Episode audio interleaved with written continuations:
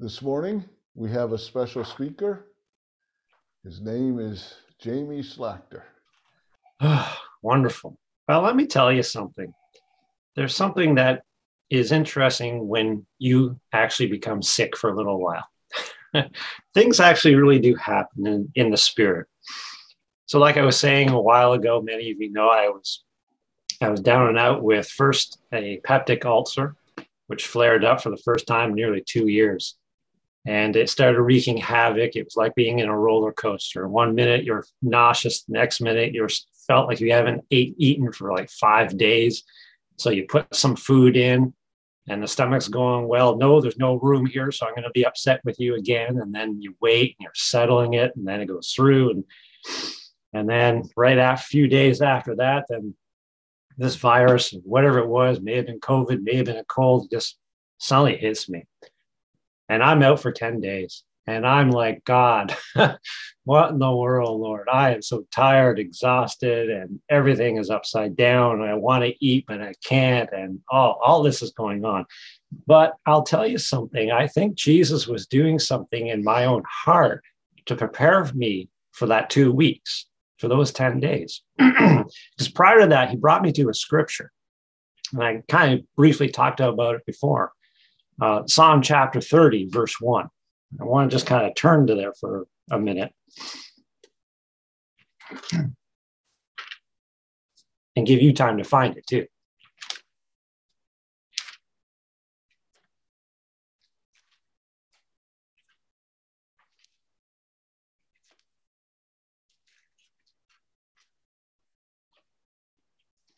And as David uh, writing this, and he says, I will extol you, O Lord, for you have lifted me up and have not let my foes rejoice over me.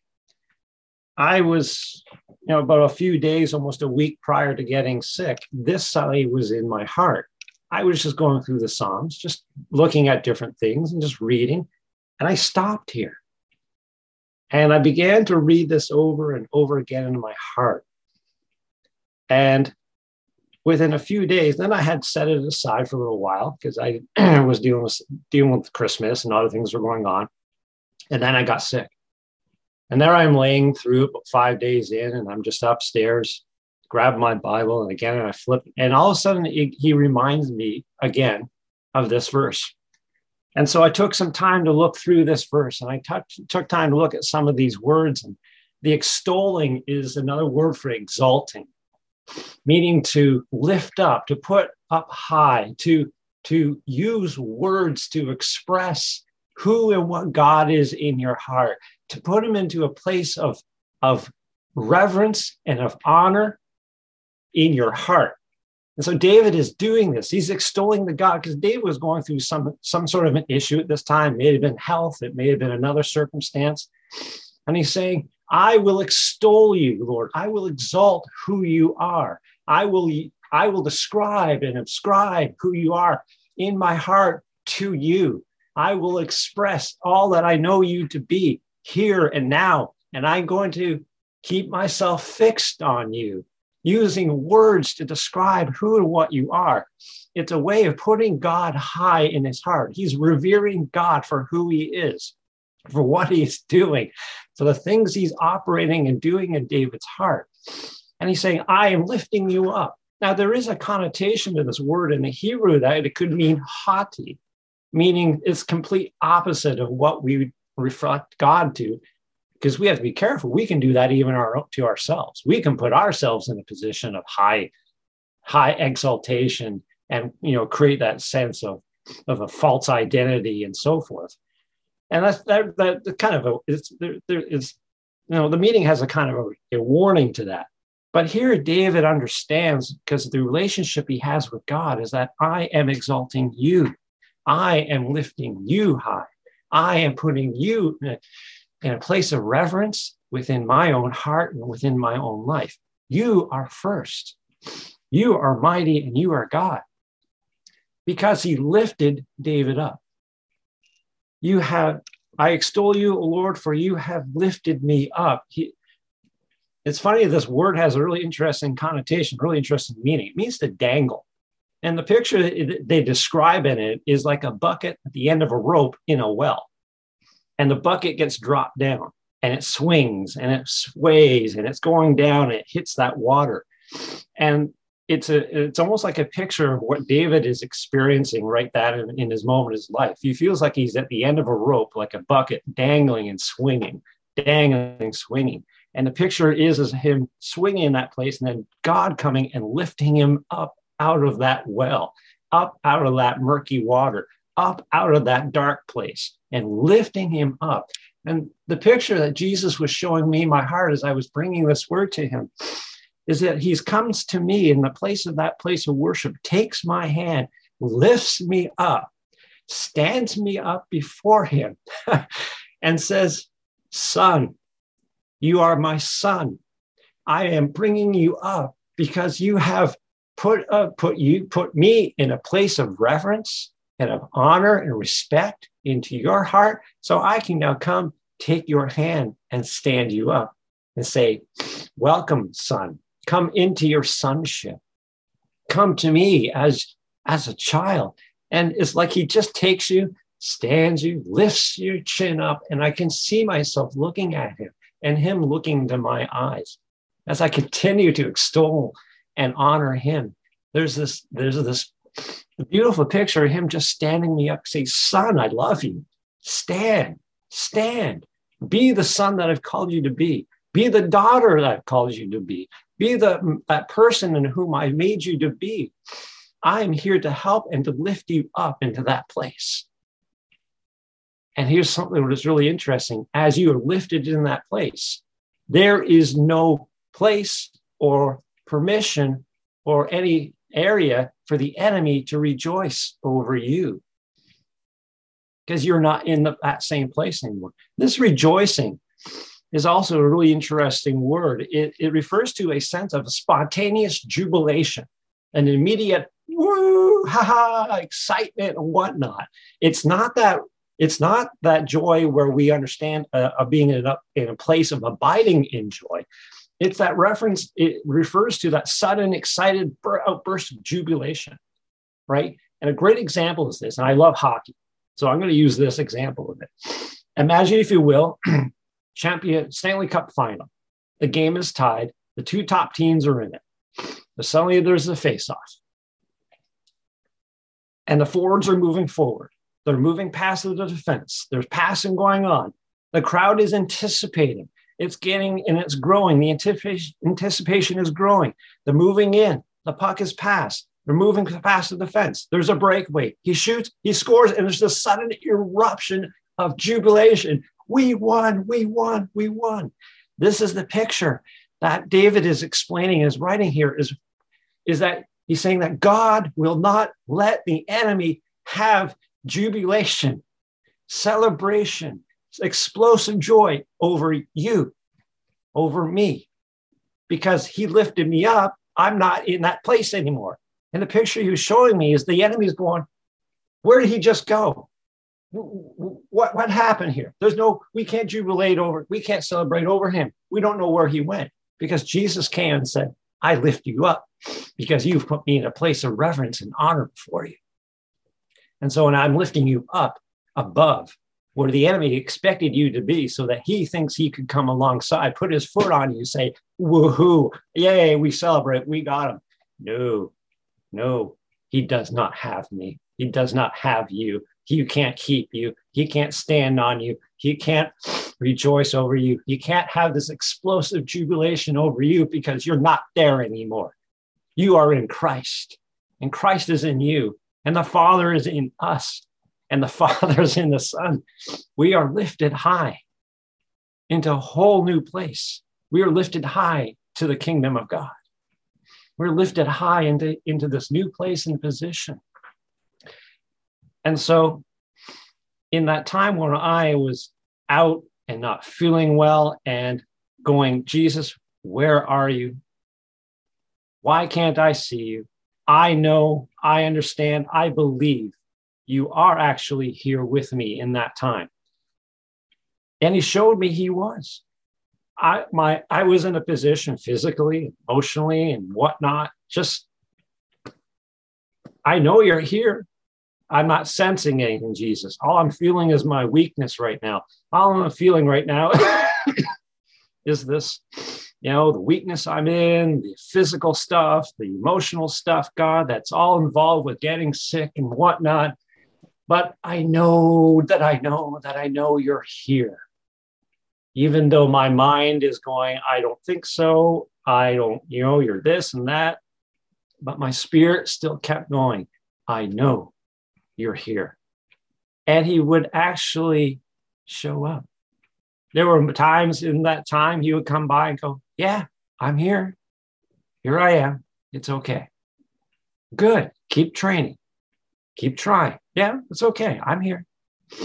I'm here. And I brought such a confidence to the working of my faith that, wow, I can simply believe and you actually show up and actually prove my belief. Wow, this is awesome. And it causes me to grow, grow in confidence in speaking with him and knowing that, you know, if I'm in a place where it's just like, I have no sense of you, I can't see you, I can't hear, I know he's always present. I will always know he's in my heart. I will always know he's at work because every once in a while he'll show up. Maybe it's just a little, maybe just to step in into the place I'm in just to say hi. And sometimes he'll come in and say, Jamie, here's a word for you. Let's explore it. And he did that with me. He took me into Psalm 30 and he said, let's explore this. Let's look at this. And in this, I began to have revelation and some understanding, especially on the exalting side of it.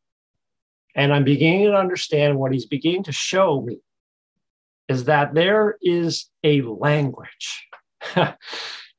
there is a language that each of us has been deposited with in the spirit.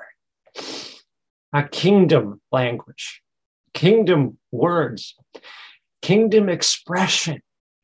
And the exalt- exaltation is that expression that's actually inside of me. And he's been showing me these past few couple of weeks or so that I have that language within me and that the spirit in me will begin to release it out of me. And all I have to simply do is start somewhere. Start by simply, God, I come before you and I worship you. And I will praise you. Jesus, you are my life, strength, and hope. And it just begins there. And in that, there are words that begin to become alive within my heart that have been sit, sitting there. And a whole new language begins to come out. This is the language of the kingdom of God. It's a language of love, of hope, of joy, of rejoicing, of song, and of dance. It's a language that sees beyond the circumstances of our lives. It's a language that goes, I see past everything that goes here because this is what Jesus says. And I'm learning to speak this language. I'm learning to what it is to express who and what God is in my heart and in my life. I am beginning to be taught how to express these words. I'm being taught how to speak a whole new language. Now, let me tell you, in the natural, I struggle learning new languages. I know some phrases in French, German, and Russian, but I could not carry a conversation if I tried. Not my lifetime. just the way they the languages work and so forth. It's just it's complicated for me. But I have a God who lives and dwells in my heart, who comes from a kingdom that is so much higher than I am. And I have a teacher who sits in my spirit and goes, I will teach you this language. I will show you how to express the language of, of love and of grace and of mercy, of joy and of hope. I will teach you how to express that out of your own spirit, because this is the language in which I speak. This is the only language I speak. This is the only way how I engage and speak to you and to others. We all have this within us. God has deposited in each one of us a heavenly language, a language of the kingdom, words of the kingdom, expressions of kingdom. a vocabulary of kingdom. We have it already deposited in us. And he's going, I want to release this language from out of the depths of your heart because I have put it there so that you can engage with me, so that you can come to, to come and see what I see, come and hear what I hear, come and know this is the this is what the kingdom is. And this is how the kingdom is expressed. It is not the language of this world and its system. This is so much higher. The world expresses itself through circumstance and situation, through anarchy and trouble. But God's language, the kingdom of the la- of the, the language of the kingdom is expressed from a perspective of kingdom, of what he sees and what he hears, what he knows, and through who and what he is. This is our God. This is the language that he's learning to, to, to, to begin to bring up and out of us. And they, each of us have it. And I've been praying these last few days that this language that sits within us would be now released in the mighty name of Jesus Christ. In the mighty name of Jesus Christ. That the language and the vocabulary of kingdom will now be released from the depths of your spirit and come forth in the expression that is unique to you and unique to the unique to the father that this language would be your language would be that that language that would now and would now begin to help to fix you your eyes on Jesus because that's what these words do they cause you to fix your eyes upon the one who is our great mighty Savior, who is our great and mighty King, and our friend. Do you know of anybody who's friends with a monarch in this world, as close as and intimate as we can be to King Jesus? I don't know anybody who's who's buddy buddy with Queen Elizabeth. I don't. Maybe there are a few, but they don't have that same relationship that we can have with Jesus. We don't, they can't have that same kind of deep friendship. I can't, but I can have a friendship with King Jesus, the one who made me, made you, made everything around us. An awesome and powerful God who knows all, sees all, hears all. And in him, we can have a friendship how I don't know, but I tell you, it excites me when I know I can be friends with mighty, mighty Jesus, the great I am. The great I am, I can be friends with. And I can be taught how he speaks.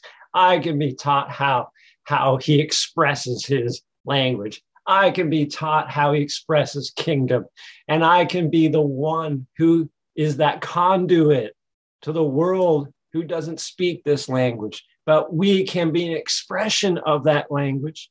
We can be an expression of those words. We can be that conduit, and they may not understand us right away, but that's up to the Holy Spirit to now begin to do something in their heart, to allow those words now begin to settle and grow in rich, firm soil, where they can now then be growing and training and learning and and knowing Jesus. Whew, is there anything else here, Jesus? oh, it, as I as I'm going and speaking this, there, there's a working even even in my own heart and there's a rejoicing that's beginning to stir that I get excited that I can speak this language and that I don't have to make it happen in me. It's up to Jesus to, to bring up and out the words and the expressions of kingdom language. I am not in a position to make it happen. Oh, I probably could, but I don't want to. I'm too excited to allow him to bring it up and formulate it himself from out of my own heart.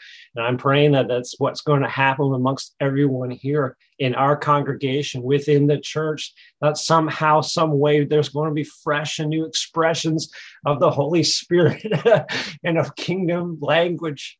And that we can all understand this language. It doesn't matter what nation or nationality you are from. Does it not matter the language or dialect in which you speak around this world? It's a universal language of the kingdom of God that all peoples can understand, that all people can receive, that all peoples can hear because we understand languages and dialects. I mean, you can listen for one person from one side of the country, understand they're from this part of the country.